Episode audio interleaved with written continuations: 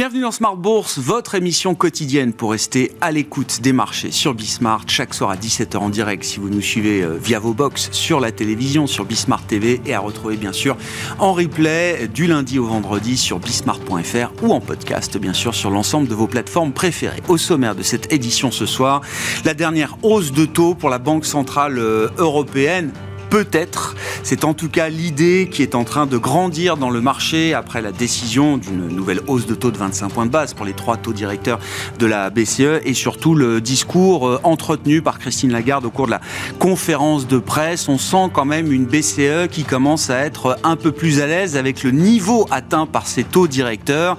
Ce niveau atteint, s'il était maintenu suffisamment longtemps dans le temps, permet d'espérer euh, un retour à l'objectif d'inflation de 2%, qu'on ne voit pas d'ailleurs dans les nouvelles projections de la Banque Centrale euh, Européenne, puisque même à la fin de l'horizon de, prévision de la BCE 2025. Aujourd'hui, on a toujours une inflation qui reste légèrement supérieure à, à 2%. La BCE qui a fondé sa décision justement sur ce niveau d'inflation qui reste trop élevé encore à travers ses projections, malgré des prévisions et des projections de croissance qui ont été significativement revues en baisse de l'aveu même de la Banque Centrale Européenne Vous aurez le détail dans un instant et c'est Sybille Aoudjan qui nous accompagnera pour euh, vous apporter dans quelques instants les infos clés de marché. Nous évoquerons évidemment ce sujet avec nos invités dans un instant et Gilles Mouek, chef économiste du groupe AXA qui sera avec nous euh, en visioconférence dans le dernier quart d'heure de Smart Bourse à partir de 17h45. L'autre événement de marché aujourd'hui, c'est l'introduction en bourse de l'année, celle de ARM sur le marché américain dans le secteur des semi-conducteurs. Vous en avez sans doute beaucoup entendu parler. L'opération euh, s'est bien passée le groupe a pu lever euh, jusqu'à 4,9 milliards de dollars pour une valorisation de près de 55 milliards selon le, prix fixé pour l'introduction en bourse, 51 dollars par action. Les premières indications de marché, on n'a pas encore la cotation cash euh, pour l'instant, mais les premières indications de marché aux États-Unis laissent entrevoir une très belle hausse à l'ouverture, peut-être entre 15 et 20 pour le titre euh, ARM. Nous évoquerons également ce sujet avec nos, invités. Et puis une question autour de l'automobile, un secteur qui génère beaucoup d'interrogations euh, en ce moment. Euh, il y a l'escalade entre l'Europe et la Chine sur le front de l'automobile électrique. Et puis le sujet très immédiat d'un risque de grève massive, historique peut-être, chez les trois grands constructeurs de Détroit, avec le nouveau euh, président du syndicat UAW qui veut marquer de son empreinte le rapport de force avec les grands constructeurs américains. Une deadline a été fixée jusqu'à ce soir pour tenter d'aboutir à travers ces négociations qui se mènent face à chaque des trois constructeurs de, Détroit. L'issue semble peut-être être celle d'une grève dans les euh, prochains jours et ce sera un mouvement à surveiller car euh, en cas d'ampleur euh, importante, c'est un mouvement qui pourrait vite coûter quelques milliards et quelques dixièmes de points de PIB à la croissance américaine en cette fin de troisième trimestre.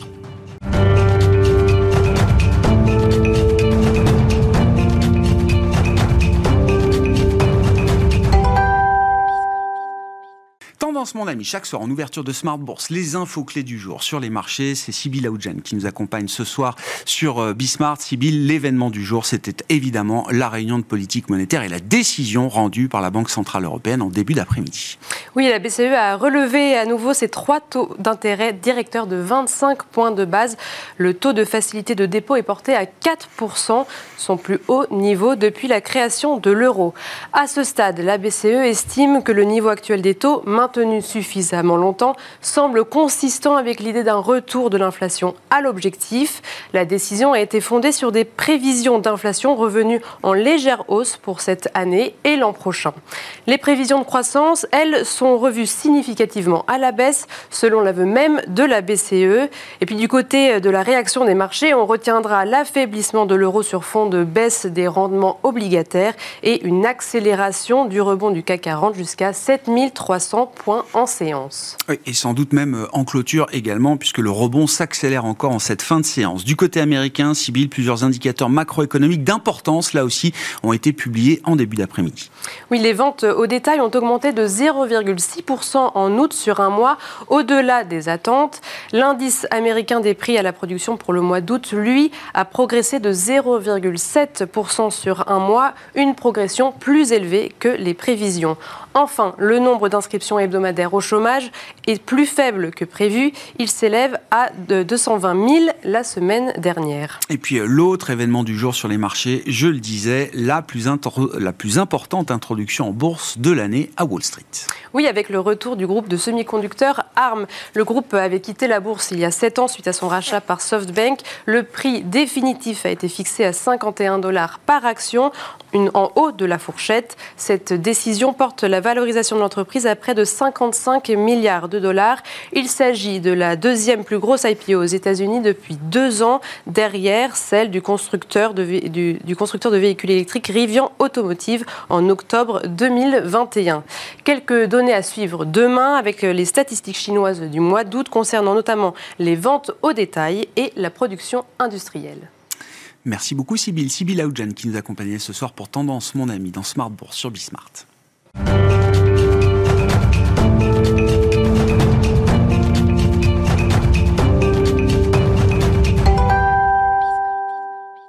Trois invités avec nous chaque soir pour décrypter les mouvements de la planète marché. Malik Adou qui est avec nous, directeur de la gestion diversifiée de CPR Asset Management. Bonsoir Malik. Bonsoir Merci d'être là. Merci à Émeric Didet d'être avec nous en plateau également. Bonsoir Émeric. Bonsoir Ravi de vous retrouver. Vous êtes directeur de la gestion de Pergame et ravi de retrouver également Christophe Barrault à nos côtés. Bonsoir Christophe. Bonsoir. Vous êtes chef économiste et stratégiste de Market Securities. La Banque Centrale Européenne à la une, évidemment, avec cette nouvelle hausse de taux de 25 points de base. Le taux de dépôt euh, directeur est porté à 4% désormais. Euh, Christophe, euh, un niveau avec lequel la, BCE semble plus à l'aise, en tout cas un niveau à partir duquel la BCE semble avoir peut-être un peu moins euh, d'appétit pour poursuivre euh, automatiquement en autopilote les hausses de taux qu'on connaît depuis juillet 2022 maintenant. Ouais, je pense que l'idée aujourd'hui, c'est de se dire qu'on va avoir un ralentissement encore un peu plus marqué de l'activité, voire même potentiellement à un moment une contraction. Donc c'était de placer la dernière hausse de taux au bon moment. Donc on était à peu près certain qu'ils voulaient les relever au moins encore une fois, donc valait mieux tout de suite euh, qu'après.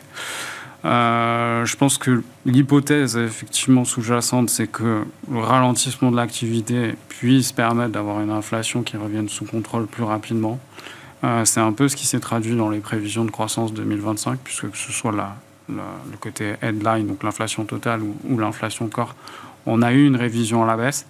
Donc quelque part, ils sont peut-être un tout petit peu plus confiants en le faisant maintenant et en laissant maintenant euh, l'impact des hausses précédentes plus celle-ci euh, se déverser euh, sur l'économie. C'est déjà ce qu'on commence à voir à travers tous les indicateurs, notamment le développement monétaire, donc croissance de la masse monétaire, prêt accordé aux entreprises, aux ménages, dans l'immobilier aussi, on commence à avoir des taux négatifs. Donc en termes d'inflation, personnellement, moi, je pense que la dernière hausse n'était pas forcément nécessaire. On aurait pu quand même y arriver puisqu'on a euh, des scénarios de croissance qui sont inférieurs à ceux de, la BCE. Donc, dans les faits, effectivement, ça devrait permettre euh, d'avoir un certain contrôle sur la partie corps. Maintenant, sur l'inflation euh, totale, ah bah. ça ne dépend plus de la BCE et ça dépendra essentiellement du marché du pétrole. Oui, c'est-à-dire qu'on a quand même un baril euh, qui a plus de 90 dollars euh, aujourd'hui. Un euro en plus qui a quand même baissé sur, euh, sur la décision de la BCE, avec en plus des chiffres américains encore très forts, on en parlera, mais qui remettent un peu de, tension sur, sur le dollar. les projections d'inflation, elles sont pas encore tout à fait optimales. Hein. En tout cas, on sent que ça va prendre du temps. Même avec une hausse de taux euh, supplémentaire, euh, quand vous nous dites qu'elle était peut-être pas suffisamment, euh, qu'elle était peut-être pas nécessaire, ça prendra quand même du temps. Hein. Ça prendra du temps, mais là, on arrive à un moment où on peut se dire que ça va être un arbitrage dans, la, dans les dépenses de consommation, à savoir si le prix du pétrole monte et donc le prix de l'essence monte. Ce sera vraisemblablement arbitré par rapport à d'autres achats, ce mhm. qui pourrait paradoxalement faire baisser peut-être un tout petit peu plus le corps. Je pense que c'est l'idée sous-jacente, même si, euh, voilà, euh, la différence entre les États-Unis et l'Europe, c'est qu'en Europe, il y a encore du surplus d'épargne. Qu'est-ce qu'on va taper dans l'épargne ou pas? Ça, la question est ouverte et ça impactera forcément les dépenses futures. Ah, on, a quand même des taux d'épargne monstrueux en Europe, euh, Christophe. Oui. la question c'est est-ce que on les maintient parce Il n'y en a plus aux États-Unis. Il y en a plus. Et, et en Europe, on est gorgé d'épargne. C'est 18% par exemple sur des pays comme l'Allemagne ou la France aujourd'hui. Hein, de, on est sur euh, de niveau d'épargne, de revenus par rapport aux revenus disponibles. Pour donner un comparatif, excès d'épargne accumulé pendant le Covid, aux États-Unis, on estime que selon les études, soit il n'y a plus rien, soit il y aura plus rien en région du quatrième trimestre. En Europe, selon les économies, reste entre 3 et 5 mais le comportement du consommateur américain est complètement différent du consommateur européen qui a peur assez vite. Donc on peut euh, rester sur des taux d'épargne euh, monstrueux et cette épargne qui petit à petit se fasse ronger par l'inflation. Hmm. Malik, euh, c'était la meilleure décision à prendre pour la Banque Centrale Européenne? Non, je n'étais pas. Non? C'était plutôt pour qu'il ne bouge pour pas. Une pause? Pour une pause. Mais bon, on est toujours surpris par la BCE. À chaque, à chaque réunion, elle nous surprend que ce soit par la décision ou par le discours. Euh, quoi dire? Bah, Le marché l'a bien pris, hein, c'est le plus important ah en fin de compte. Hein, les taux qui rebaissent, euh, le marché action qui remonte, euh, tout va bien dans le meilleur des mondes. Ça m'a intéressé d'avoir la réaction de marché si elle avait fait une pause. Exactement. J'aurais bien aimé savoir. non mais c'est vrai. Non mais c'est vrai. Les taux rebaissent, le marché action salue, salue ça. Bon, il l'avait anticipé un peu. Hein, les, deux, les deux précédents jours, on avait une remontée, il y avait une, il y avait une information qui était sortie la veille comme quoi l'inflation resterait bien au-delà, ancrée au-delà des 3%. Donc la BCE avait oh, déciderait finalement de monter, de monter les taux. Mais bon, le ralentissement, il est là, et donc je, pense que c'est vrai, le seul facteur aujourd'hui qui est inquiétant, que ce soit aux États-Unis ou alors en Europe, c'est la remontée des prix des matières premières et du pétrole. Oui, ça, ça peut avoir un, effet de second tour euh, sur, sur l'inflation qui les maintiendrait à un niveau assez élevé. Donc maintenant, il faut se savoir est-ce que la Fed va, jouer le, même jeu. Nous, on pense qu'elle ne devrait pas monter, là aussi, que, que c'est fait hein, pour, pour la Fed aussi, malgré des, des, des, des, statistiques qui restent encore assez satisfaisantes aux États-Unis. Les ventes au détail, hein, par ah exemple, cet après-midi, pour le mois d'août, on attendait un chiffre, alors du 0 plus, euh, c'est du, du 0 plus plus, quoi. c'est plus 0,6% euh, d'un mois sur l'autre. pression aussi sur les, sur les prix, qui continue, à la fois sur les prix à la production que, que sur les prix à la consommation. Donc ça, c'est un facteur aussi que va surveiller la Fed, mais on pense pas qu'on pense qu'elle devrait passer, passer son tour. Et sur le pétrole, il y a des, des raisons euh, bah, d'imaginer que ça puisse continuer, que, ou en tout cas qu'on puisse se maintenir euh, longtemps. À... Plaisanterie, hein, les Saoudiens ont besoin d'argent pour payer les joueurs de foot, c'est pas la raison. Euh. Non, mais on sait qu'en tout cas, ils ont quand même un contrôle sur les prix. Ils ont un contrôle sur les prix aujourd'hui. Après, ils font ce qu'ils veulent de leur argent. Mais ils l'avaient annoncé depuis longtemps. C'est pas, c'est pas une nouveauté. Ils avaient, ils avaient dit, ils avaient annoncé qu'ils ne, souhaitait plus un prix en dessous de 80 dollars. Là, ce qui s'est passé, c'est que avec la prolongation des, des, coupes, en fait, on s'attend à un déficit au quatrième trimestre. c'est ça qui, euh, qui, qui, impacte.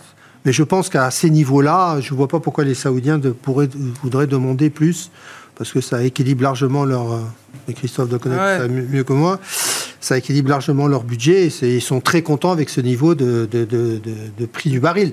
Donc là, ça sera une discussion avec euh, les Américains, mais je pense que aller toucher les 100 dollars, je n'y pense pas pour le moment. Hmm. Bon, surveille, hein, ça continue de monter quand même le, pétrole. Pour l'instant, c'est très pétrole spécifique. On voit pas les mêmes mouvements sur les, métaux ou sur d'autres. On a vu les métaux ferreux reprendre depuis, reprendre un peu. Euh, depuis, euh, depuis 3-4 jours 5% soi-disant sur une demande chinoise qui, qui serait revenue. Qui se réveille. Ah. C'est de la spéculation, à mon avis, pour le moment. Ils ont beaucoup déstocké les métaux aussi en Chine. Hein. Oui, c'est ce qu'on m'a expliqué. Hein. tout à fait.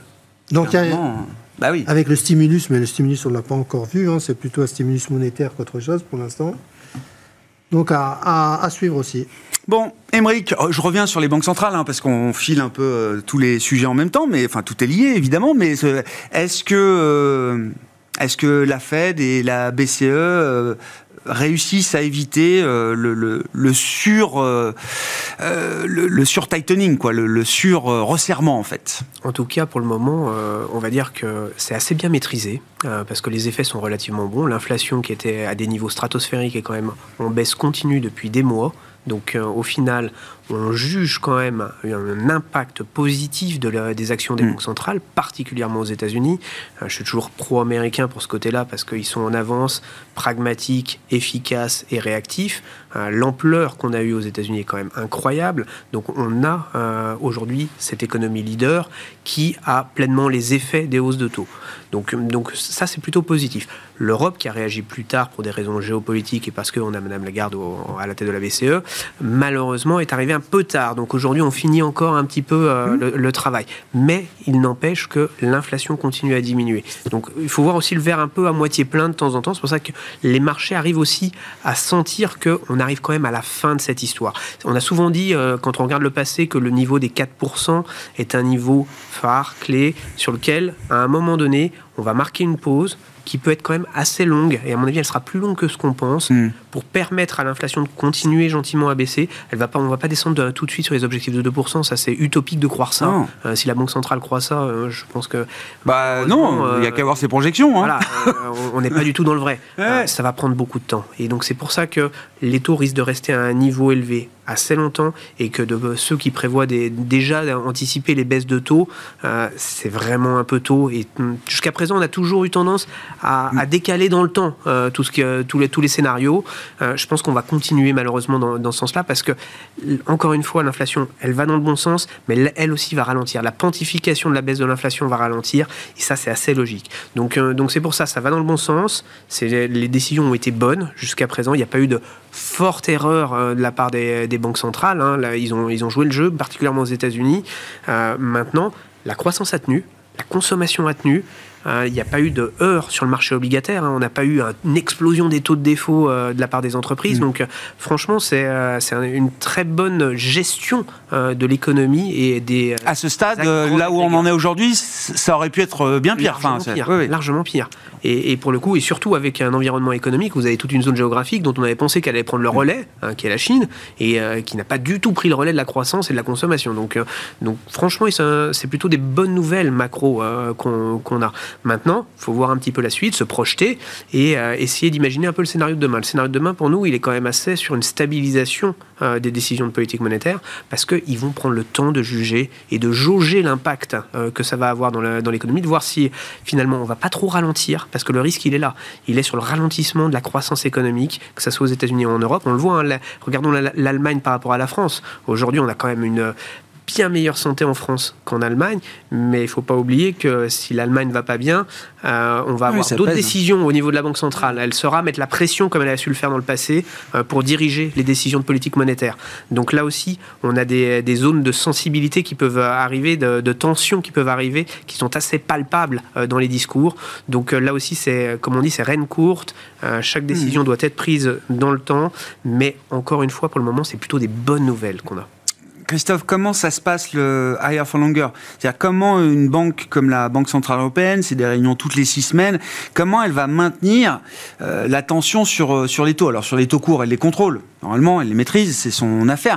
Mais euh, sur les taux plus longs, s'il n'y a plus la menace de pouvoir continuer à monter les taux, comment on maintient des conditions financières suffisamment restrictives? On le voit d'ailleurs sur la sur, la décision du jour, la, la réaction de marché est tout de suite de voir des taux long rebaisser, ce qui vient en, partie, j'allais dire, euh, annuler les efforts de la hausse de taux qui est délivrée aujourd'hui par la BCE.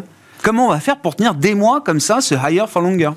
Alors, les taux longs, il y avait plusieurs choses. Déjà, euh, comme Émeric le disait, euh, c'est combien de temps on les maintient à ce niveau?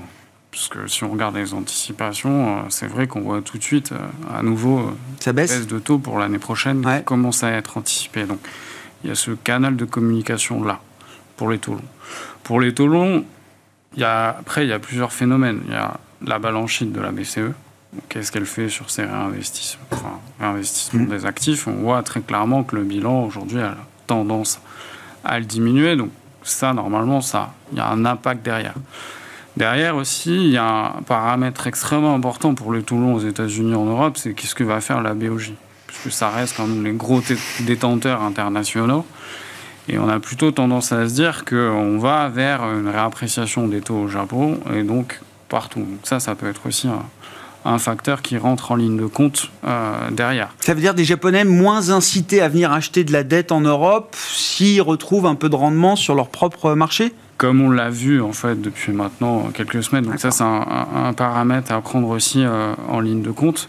Euh, donc voilà, c'est un peu tout ça, Ah ouais, BCE à la main sur certaines choses, mais maintenant les taux d'intérêt, c'est aussi dépendant de ce- Ouais. les longs, de ce oui. qui va se passer ailleurs et euh, de la demande pour ou contre euh, à un moment déterminé. Surtout ce que font euh, les gros pays qui justement engendrent des liquidités, typiquement l'Arabie Saoudite, comment ils vont recycler leurs réserves? Hmm. On voit qu'ils achètent plus de trésorerie, donc euh, forcément les trésoreries ne rebaissent pas. Ouais. Donc il y a tout un impact aussi géopolitique. Donc c'est pas si simple que ça. Avoir la main sur les taux courts peut-être, mais les taux longs aujourd'hui, moi j'ai l'impression que c'est beaucoup plus complexe qu'il y a 4-5 ans. Hmm. Et, et ça implique quoi? Enfin, euh, ça implique des taux longs aux États-Unis, en Europe, qui peuvent rester euh, euh, plutôt tiltés à la hausse encore, euh, ou est-ce que c'est déjà des points d'entrée pour des investisseurs aujourd'hui?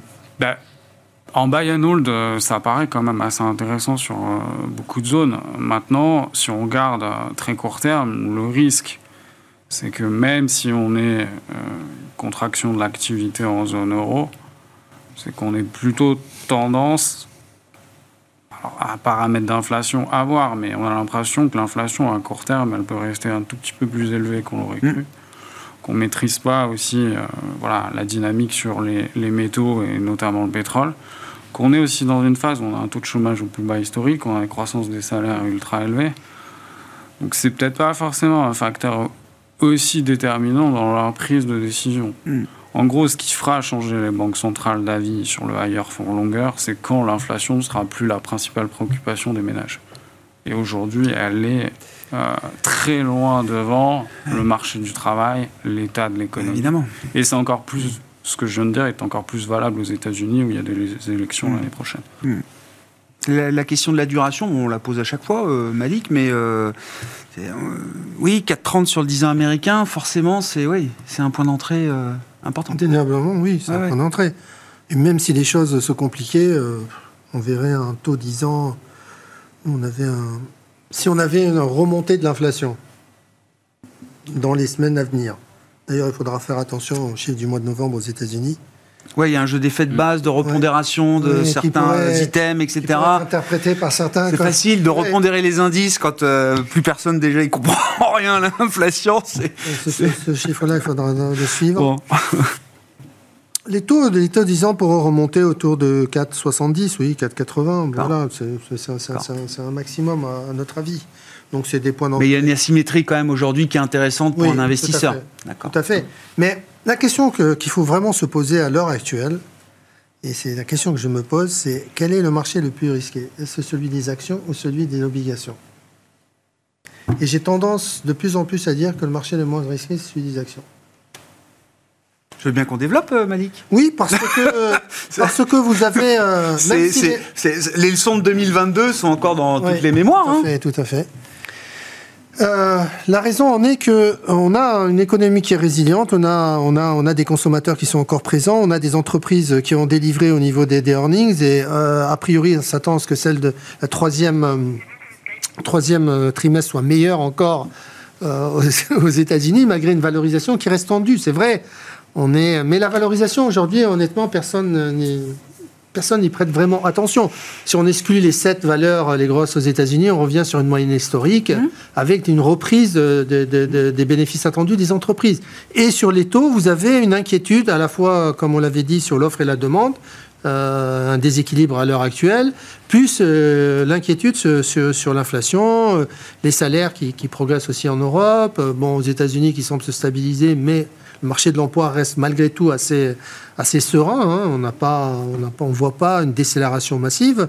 On nous dit que ça ralentit, ça ralentit. Quand on voit les derniers chiffres, on a l'impression que ça repart puisque ça ne se ralentit. Donc ça, tout ça est positif a priori pour le marché action qui voit, qui voit l'activité, euh, en tout cas, se stabiliser ou redémarrer avec des entreprises qui, qui laissent augurer, en tout cas, d'un troisième trimestre de, de, de bonnes factures.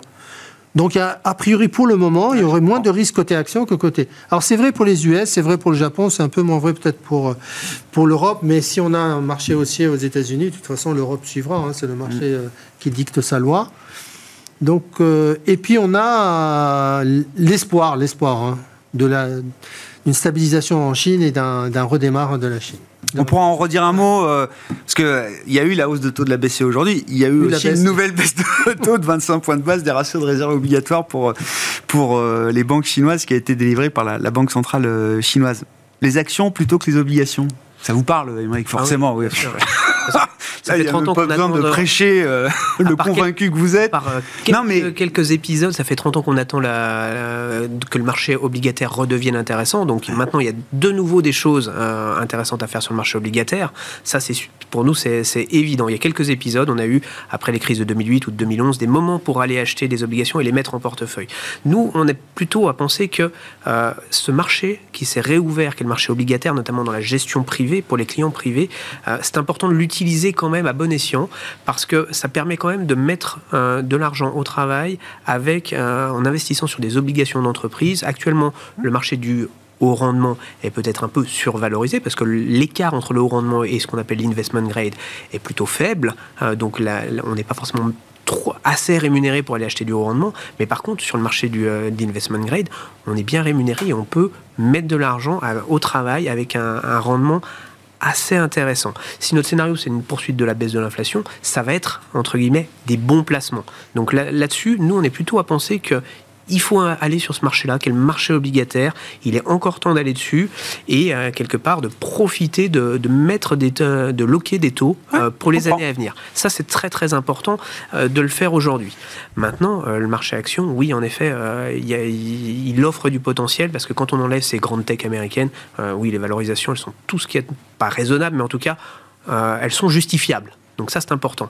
On reste sur des, sur des histoires de croissance. Puis quand on a de l'inflation, quelle est la meilleure chose à détenir historiquement? C'est des actifs réels, mmh. donc des actions. Les actions, c'est des actifs réels. Donc c'est des parts de société. Tant que les prix entretiennent les profits. Exactement. Oui, non mais... Tout à fait. Pour l'instant, c'est exactement ce qu'on a vu. C'est ce qui se euh, passe. Les stratégistes nous disaient, attention, l'inflation monte, euh, ça va pincer les marges des entreprises, les coûts vont augmenter. C'est pas ce qu'on a vu. Ensuite, on, nous a dit, l'inflation baisse, attention, les entreprises vont perdre en pricing power euh, et donc les marges vont baisser. On n'a pas encore vu ce moment-là non plus pour l'instant, ça a été tout bénéfique. Exactement, et ça, risque de le rester quand même un certain temps. Donc, euh, c'est pour ça que nous, on a plutôt tendance à surtout investir les, capitaux sur les marchés financiers, aller sur les grandes entreprises, sur les entreprises rentables. Ça, c'est les premières, euh, premières choses. On sait bien que les, toutes les, petites entreprises sont à la traîne. Ça fait trois ans qu'elles sous-performent.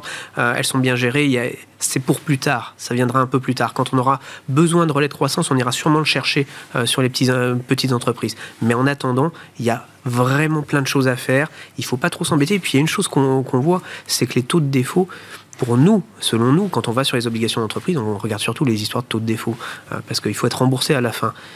Ils sont très faibles, et nous, on anticipe qu'ils aient plutôt tendance à rester très faibles, parce que si jamais on devait avoir un cataclysme, on a quand même aujourd'hui des banques centrales qui ont remonté aussi leurs taux, qui ont des capacités qui sont euh, aujourd'hui importantes d'action.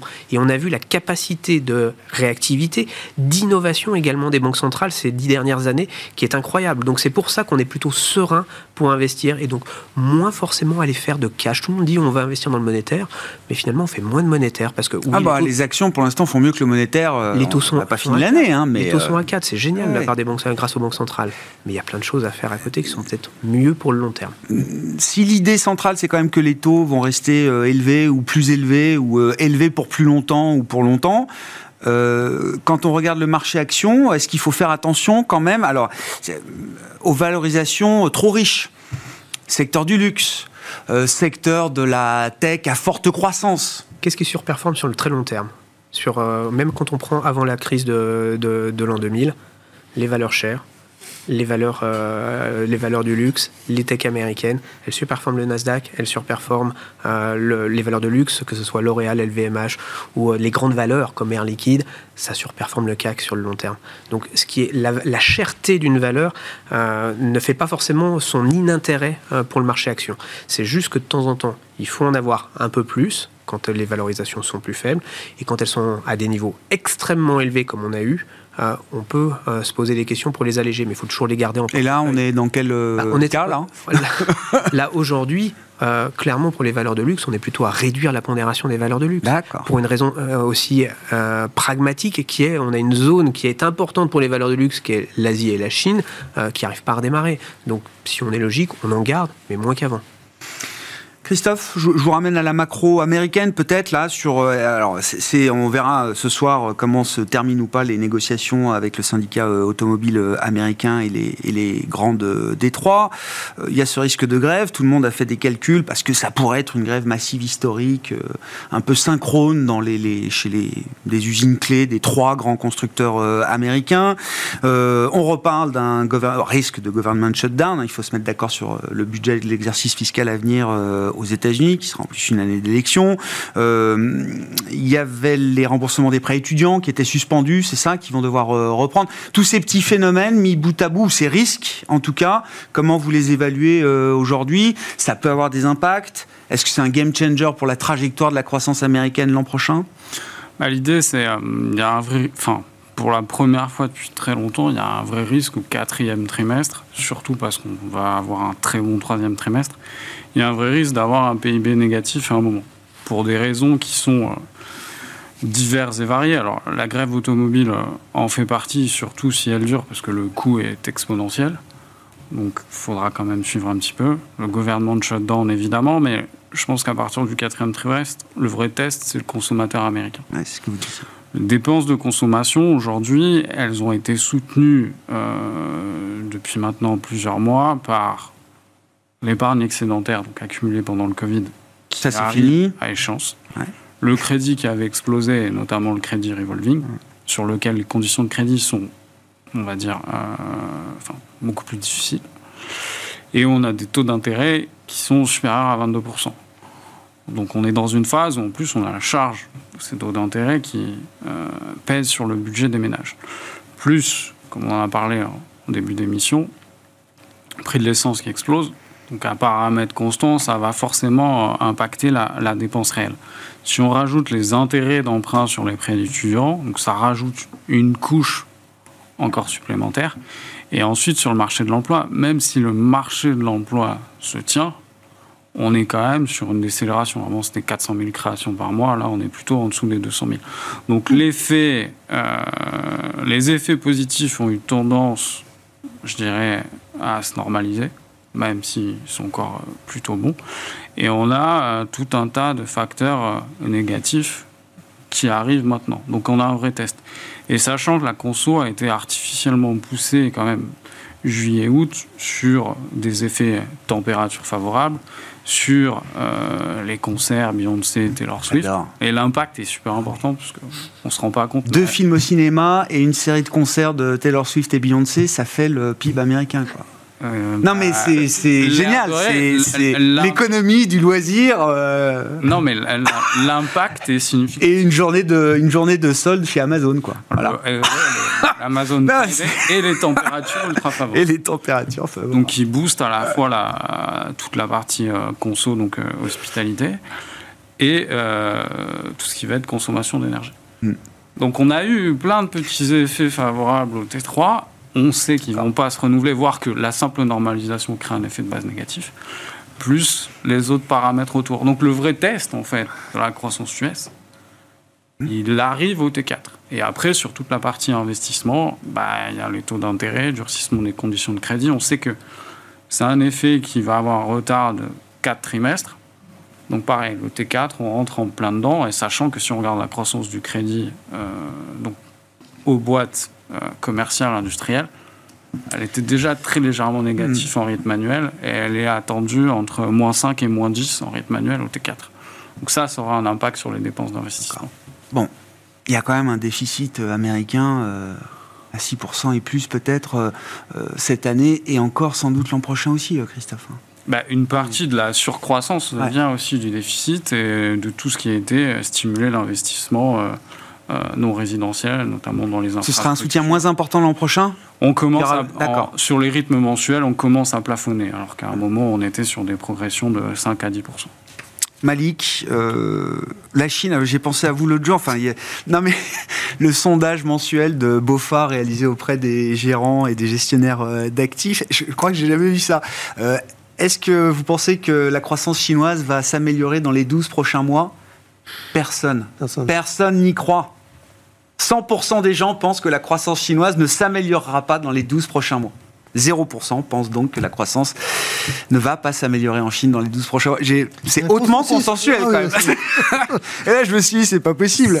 C'est hautement consensuel, ouais. c'est tout à fait, je l'ai vu, je l'ai vu. Et puis il y a eu aussi euh, euh, les, chiffres sur les sorties de capitaux, qui se montaient à plus de 15 milliards euh, au cours du deuxième trimestre de l'année. Euh, bah, sur la Chine, moi, je, je, je, je maintiens ma, ma position en, en, disant que, que bon, les mesurettes, euh, les mesurettes sans pile, sans pile, exactement. Ouais, mais 25 points de base de baisse de taux. Non, mais au fur et à mesure de réserve, baisse de réserve eh obligatoire pour les banques. Euh, le bazooka n'est pas sorti encore, peut-être qu'il ne le sera pas sorti, mais pour l'instant, on, on, on, voit que les choses se stabilisent plutôt. Hein, euh, donc, euh, moi, boursièrement parlant, je pense qu'il y aura un rallye. Rien qu'une stabilisation et du sentiment même, j'allais dire général sur la Chine, vu la valorisation des marchés actions chinois, ça peut, ça peut déclencher quelque chose. Ça peut déclencher euh, quelque chose et je pense qu'on l'aura. Après, il faudra peut-être euh, réfléchir et peut-être sortir du marché à ce moment-là. À ce moment-là, mais pour l'instant, oui, je, reste positionné et ce qui permettrait aussi euh, de, donner un coup de pouce aussi aux autres, aux autres pays émergents parce que c'est des actifs qui sont intéressants mais qui restent en retard à part l'Amérique latine, elle qui a bénéficié bien entendu à la fois de la baisse des taux qui a, été enclenchée dans, plusieurs pays, mais aussi, aussi par euh, la remontée des, prix des matières premières, hein, bien entendu. Il manque la baisse du dollar, quand même comme facteur de, vrai soutien pour, les, pour une surperformance des émergents face aux développés. Vous avez tout à fait euh, raison. On commence à avoir les matières premières, euh, mais il manque la baisse du dollar. Oui, mais elle n'arrivera pas pour le moment. Et je pense que malgré cela, les marchés émergents ont résisté, n'ont pas, pas baissé au cours des, deux derniers mois et ont fait jeu égal avec le marché américain, un peu mieux que le marché européen. Euh, donc euh, voilà un positionnement, un repositionnement sur ces, sur ces marchés. Ah le marché américain reste bien entendu le marché préféré pour le moment, avec le Japon avec le Japon, euh, qui bénéficie là aussi de, de, de, la dépréciation du yen, même si on peut s'attendre à ce que, le, après les déclarations du président de la Banque centrale japonaise, qui est une modification, mais on ne s'y attend pas vraiment. Ils vont pas maintenant. Euh, parce que je pense que ça aurait des ondes Maintenant que la Fed et la BCE s'arrêtent, vous pensez que pour la Boge, ça y est, elle, pourra euh, passer son tour éternellement? Non, pas éternellement, ah. mais elle pourra prendre un peu plus de temps pour ajuster sa politique monétaire en regardant euh, est-ce que vraiment l'inflation, parce qu'ils ont en fait leur, sujet, c'est de savoir si vraiment l'inflation va durablement ben, soutenable et ben repasser au-dessus. Après 30 ans de déflation. Exactement, plus de 2%. Donc pour l'instant, on, reste positionné sur ouais, action avec des préférences pour Japon, euh, États-Unis en premier lieu, Japon et ensuite se positionner un peu sur la Chine, toujours avoir des positions sur la Chine. Ouais, c'est assez pro-cycle quand même, euh, je trouve, dans l'idée. Hein. C'est pas, euh, pas du risk-off. Euh. Non, non, on n'est pas en risk-off pour l'instant. Émeric, je voulais bien qu'on dise un mot. Alors j'attendais de voir si on avait la cotation de, de Arm Holding, mais euh, sur le marché américain, je crois qu'on l'a pas encore. Mais les, indications que je regardais avant de prendre l'antenne tout à l'heure, c'était quand même l'idée d'une hausse entre 15 et 20% 18% peut-être. Bon, ça peut bouger euh, très très vite. Euh, c'est quand même la plus grosse introduction en bourse de l'année, regardée par tout le monde parce que en plus secteur clé des semi-conducteurs, un architecte des, puces et de l'industrie des, des semi conducteurs Qu'est-ce qui Est-ce que ça vous intéresse? L'opération en tant que telle et ARM vous intéresse? Bien sûr, bien sûr, parce que c'est un secteur clé, un secteur euh, incroyable, une société qui est extrêmement chère, là encore, on en parlait tout à l'heure des sociétés chères, mais celle-là est extrêmement chère. Une société dans, le secteur, c'est plutôt entre 12 et 15 fois le chiffre d'affaires. Euh, là, on est au-dessus de 20 fois. Donc, euh, donc, on est quand même dans le très très haut euh, en, termes de valorisation, mais avec une croissance, on parle de quasiment 100% de croissance quand même pour l'année prochaine. Donc, on est vraiment dans l'hypercroissance dans les sociétés qui, qui, sont, qui, qui, sont finalement pas forcément consensuel, parce qu'aujourd'hui, on est aussi euh, sur des sociétés qui sont des leaders. Euh, pas monopole, mais pas loin, avec une part de marché exceptionnelle. On voit tout ce qui se passe autour des procès, autour d'Alphabet de, aujourd'hui. Donc on sait que ce sont des sujets qui sont aujourd'hui tout en haut de la pile euh, aux États-Unis. Donc, euh, donc là aussi, euh, c'est des sociétés qu'on regarde, dans lesquelles on est prêt quand même à, à, s'intéresser pour rentrer sur ce genre de société, avec des toutes petites tailles évidemment à cause de la valorisation, mais ça reste quand même des, des leaders qu'il faut regarder, parce que derrière, il y a quand même du chiffre d'affaires donc, euh, donc c'est pas une petite start-up euh, qu'on valorise à un niveau exceptionnel. C'est une vraie entreprise qui fonctionne, qui, qui, qui finalement est un acteur clé mmh. du secteur qu'il faut avoir. Donc, euh, donc c'est pour ça qu'on est plutôt à, si on a une hausse, et une stabilisation du cours, à vouloir éventuellement rentrer des petites, euh, des petites positions sur ce genre de valeur. Après, ça risque d'être extrêmement volatile euh, dans les premiers jours de cotation. C'est pour ça qu'on va prendre notre, un petit peu notre temps. Il y a différentes euh, stratégies hein, quand on a une introduction. Bon, soit on est servi à l'introduction, donc si on est, très bien, tant mieux. Habituellement, quand on est européen et qu'on a une, une, Après, il vaut mieux attendre, quoi. et qu'on a des titres, c'est pas forcément très bon signe. ça, c'est c'est que ça s'est mal vendu. Voilà, quand ça arrive jusqu'à nous, ah, c'est que forcément, euh, c'est pas. C'est que là-bas ils n'en ont pas voulu, quoi. Voilà. C'est plutôt qu'on c'est pour ça dans ce genre de, situation, on préfère pas faire de demande euh, à l'IPO, on préfère voir, attendre. Pour les premiers jours, c'est juste du trading, ouais, ouais, euh, pour essayer d'engranger du gain, ce qu'on appelle le gain. non, mais ça permet de tester un peu. Bon, enfin, faut-il encore tester l'appétit du marché pour l'intelligence artificielle générative, qui a été le thème de cette année 2023? Mais ce sera un test de plus, quoi. C'est un acteur clé, donc, euh, donc pour le coup, il faut s'y intéresser. Et une fois qu'on aura un peu de stabilisation sur le cours, euh, là, on va voir euh, à un moment donné un peu plus d'écrits sur, sur la société et on pourra éventuellement constituer des vraies positions là-dessus. Hmm.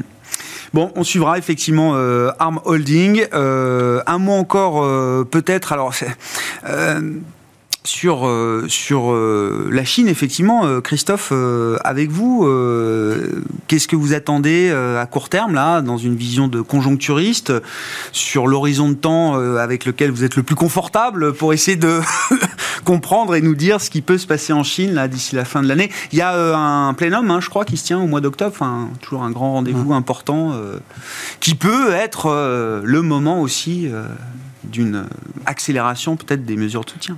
Alors, dans les faits, euh, moi, ils m'ont beaucoup fait peur, euh, surtout euh, juillet et août. Essentiellement parce que le gros point faible, c'est toujours la même chose, c'est le marché immobilier, mhm. qu'il a tenu approximativement jusqu'au mois de juin. Et là, on a vu les ventes rechuter, les prix rechuter. le vrai problème de fond, c'est que On sait que les ménages chinois, euh, au moins 60% de la richesse, voire un peu plus, euh, euh, se trouvent dans l'immobilier, contre 30% aux États-Unis pour un ordre de comparaison. Donc dès que l'immobilier va mal, ça pèse derrière sur la consommation chinoise. Donc c'est un effet direct, mais aussi indirect, mais assez rapide. Problème des promoteurs immobiliers, c'est si on regarde un petit peu les chiffres et qu'on extrapole, ceux qui sont sous pression ils ont un besoin de financement de l'équivalent de 15% du PIB d'ici la fin de l'année. Donc c'est même, techniquement, même l'État chinois euh, ne peut ou ne voudra pas y aller. Donc un énorme risque à paramètres constants. Donc on savait qu'ils allaient intervenir, enfin on l'espérait surtout. Euh, sur l'immobilier, c'est quand même pas négligeable hein, la somme des mesures, parce que baisser ah les taux d'emprunt sur des mortgages oui, existants, ça, c'est, on avait même du mal à le croire. L'effet signal est ah quand même assez gros. Baisser de 10 points l'apport sur résidence principale et secondaire, c'est pas non plus négligeable. Et après, il y a une volonté qui est nationale, mais aussi maintenant sur quasiment toutes les villes, c'est d'enlever toutes les mesures de restriction qu'ils avaient appliquées. Donc je pense que ça va être suffisant pour avoir un rebond des ventes d'une part et au moins une stabilité des prix. On sait qu'ils ont une marge de manœuvre parce qu'ils ont créé un fonds dédié pour l'immobilier, hmm. ils n'ont quasiment rien dépensé. Donc, à mon avis, ça va être fait euh, d'ici la fin de l'année, puisque les, les, besoins des promoteurs euh, restent, à mon avis, assez élevés, même si on anticipe un peu un, rebond des prix et des ventes. Donc j'aurais plutôt tendance à dire que on va être sur une stabilité de l'activité, voire un très léger rebond grâce à ces mesures. Plus, bon, beaucoup de liquidités injectées, redémarrage des prêts, puisqu'il suffit de forcer les banques euh, à prêter, ça peut marcher. Maintenant, le problème, il reste structurel. Oui, sur le long terme, non, non. Mais sur du très court terme, on peut se dire que, euh, voilà, il y aura de la volatilité, mais ils ont bien conscience du problème. Maintenant, je ne crois pas au bazooka parce que le, qui dit bazooka dit que ça aura des effets positifs sur d'autres pays et c'est. C'est pas ce qu'ils veulent. Ils ne font plus du tout ça depuis 2018. Ça reste tactique, hein. maintenant la Chine, on l'a compris euh, comme ça. On verra. Ce sera peut-être l'invité de la fin d'année 2023. en termes de marché, je, suis, je, suis, assez d'accord que là, on, on a peut-être une bonne fenêtre de tir. On verra si la Chine euh, les marchés chinois s'invitent dans le jeu euh, des marchés globaux euh, d'ici la fin de l'année 2023. Merci beaucoup, messieurs. Merci d'avoir été les invités de Planète Marché ce soir. Christophe Barrault, Market Securities, Émeric Didet, Pergam et Malik Adouk, CPR Asset Management.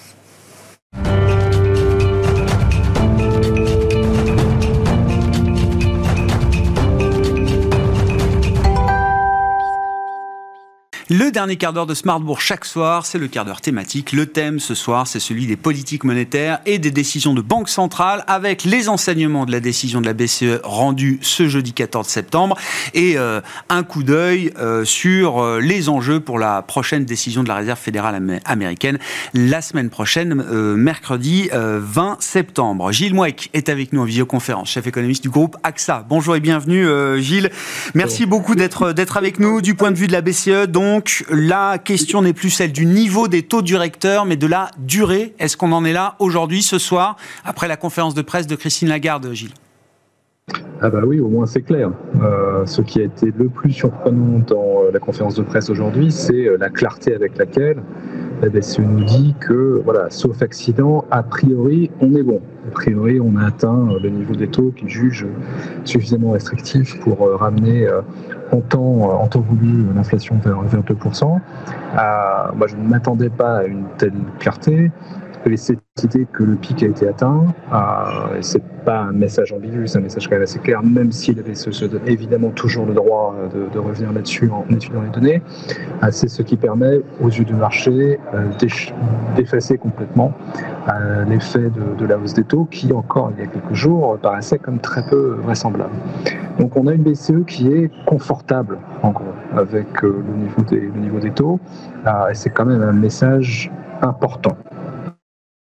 Combien, combien de temps est-ce que le, le, longueur du higher for longer euh, peut-il peut-il durer, euh, Gilles? À quelle vitesse la politique monétaire se transmet en zone euro? On comprend qu'elle se transmet quand même peut-être plus vite que ce qu'on pouvait imaginer au départ. Même des économistes qui euh, imaginent que ça se transmet plus vite en zone euro qu'aux États-Unis, par exemple, ce qui n'était pas forcément intuitif au, au, début. quelle durée de, de, de, maintien à ce niveau de, de taux directeur est-ce qu'il faut envisager, avoir en tête pour que la BCE soit définitivement confortable avec l'idée d'un retour à, l'objectif de 2% d'inflation, qu'on ne voit pas d'ailleurs euh, dans les nouvelles projections. Hein. Euh, alors, deux choses. Euh, la première, c'est que dans les projections de la BCE, ce qui est intéressant, c'est que effectivement, en moyenne annuelle, même en 2025, on n'y est pas. 2% d'inflation. En revanche, lorsqu'on s'intéresse à la prévision à la fin 2025, on y est. Donc quand même, le message de la BCE est important de ce point de vue-là. Elle considère bien que, euh, en cohérence avec ce qu'elle dit sur le niveau des taux, on a atteint un niveau de restriction suffisant pour aller vers 2% sur la fin de l'horizon prévu.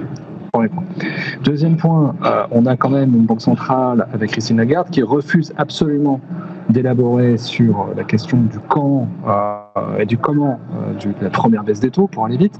Et ça, c'est normal parce que euh, la BCE, franchement, n'en sait rien et verra ce qu'il y a dans les données. Sur la transmission de la politique monétaire, moi, je ne suis pas absolument d'accord avec cette idée que la transmission de la politique monétaire est nécessairement plus rapide dans la zone euro qu'aux États-Unis. Parce que ce qui intervient rapidement, ce qui est tangible, ce qui est absolument indéniable, c'est que la hausse des taux directeurs se traduit bien par une baisse du crédit, par une augmentation des taux bancaires. De ce point de vue-là, la transmission fonctionne parfaitement normalement. En revanche, ce qui manque, et ça c'est une différence entre l'Europe et les États-Unis, c'est qu'il n'y a pas pour l'instant de transmission de ce ralentissement de l'activité économique qui est pourtant très marqué au comportement de prix, euh, et en particulier au marché du travail. Et c'est ça le problème de la BCE. C'est-à-dire qu'elle est rassurée par le fait que oui, les banques font le boulot de transmettre euh, les messages sur les, sur les taux et restreignent effectivement le crédit, ça, ça marche. Mais pour l'instant, on n'a toujours pas de signe absolument tangible que ça aboutit effectivement à un ralentissement de l'inflation sous-jacente. Hein. Ce n'est pas les 20 points de base d'amélioration du mois d'août qui a pu les rassurer.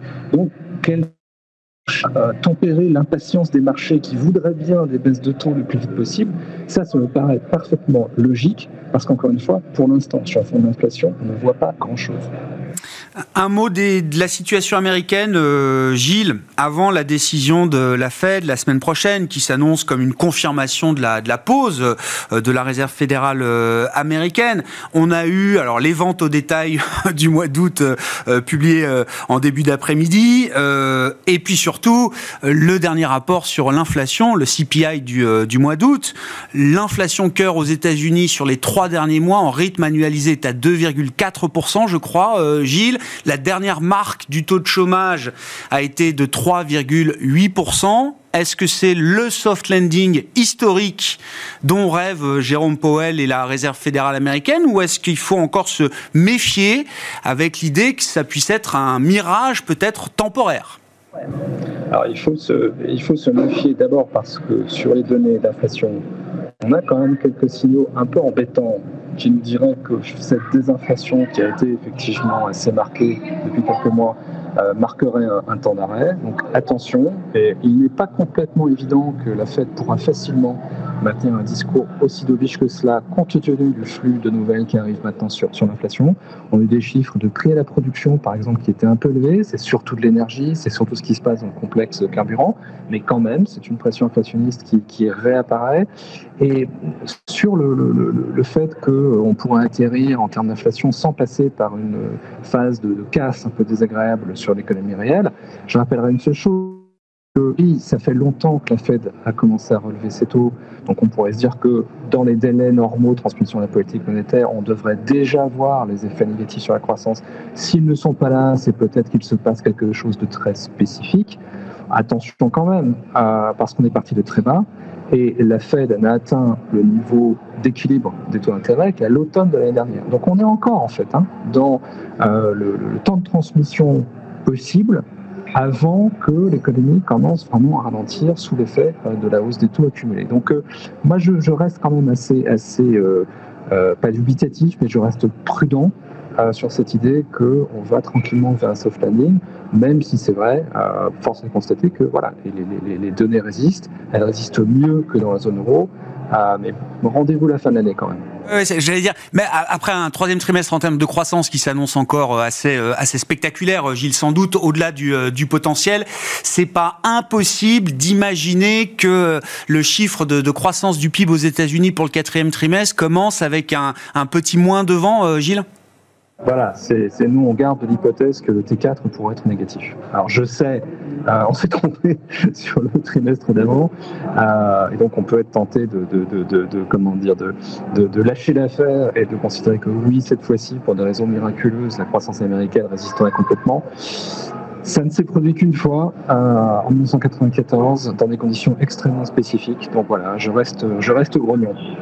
Merci beaucoup Gilles, merci pour cette, euh, cet éclairage sur euh, les décisions de Banque centrale, euh, celle de la BCE aujourd'hui et celle à venir de la Réserve fédérale américaine la semaine prochaine. Gilles Mouek qui était avec nous à distance, chef économiste du groupe AXA pour conclure cette émission ce soir. C'était le quart d'heure thématique de Smart Bourse avec une journée sur les marchés qui se terminera plutôt bien pour les marchés actions en Europe. On a des hausses de 1% et plus pour les indices actions européens ce soir en clôture après la décision de la Banque centrale européenne de relever peut-être une dernière fois ses taux directeurs de 25 points de base. Smart Bourse est à retrouver évidemment chaque jour du lundi au vendredi sur Bismart à 17h et en replay sur bismart.fr ou en podcast sur l'ensemble de vos plateformes préférées.